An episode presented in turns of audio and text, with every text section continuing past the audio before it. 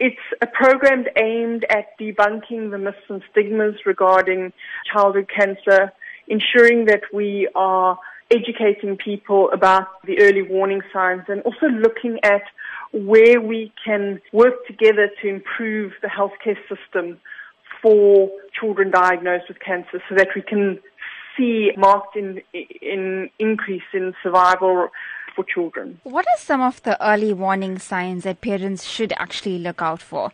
If there are persistent symptoms that last more than a few weeks, the child should be see a doctor. The other kind of warning signs that we could look at is fatigue. If a child is not wanting to play with their friends and withdrawing, we can look at that.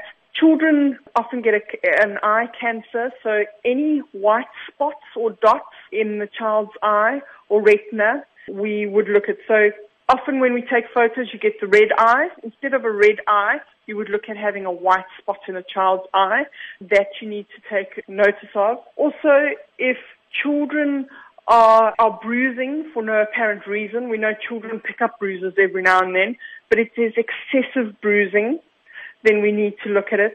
Through Childhood Cancer Foundation, they have on their website broken it down for parents with a easy to understand warning sign. So that's something that we're going to be promoting through the project. The launch of Vuka Khuluma has highlighted that there is an increase in cancer cases in children, specifically in KwaZulu-Natal. Talk to us mm-hmm. about this. Currently, the worldwide standard is that per million children that you have, there is generally 150 cases of childhood cancer. Currently in South Africa and in KZN, we're looking at about 75 per 100. So we're underreporting or we're underdiagnosing by 50%.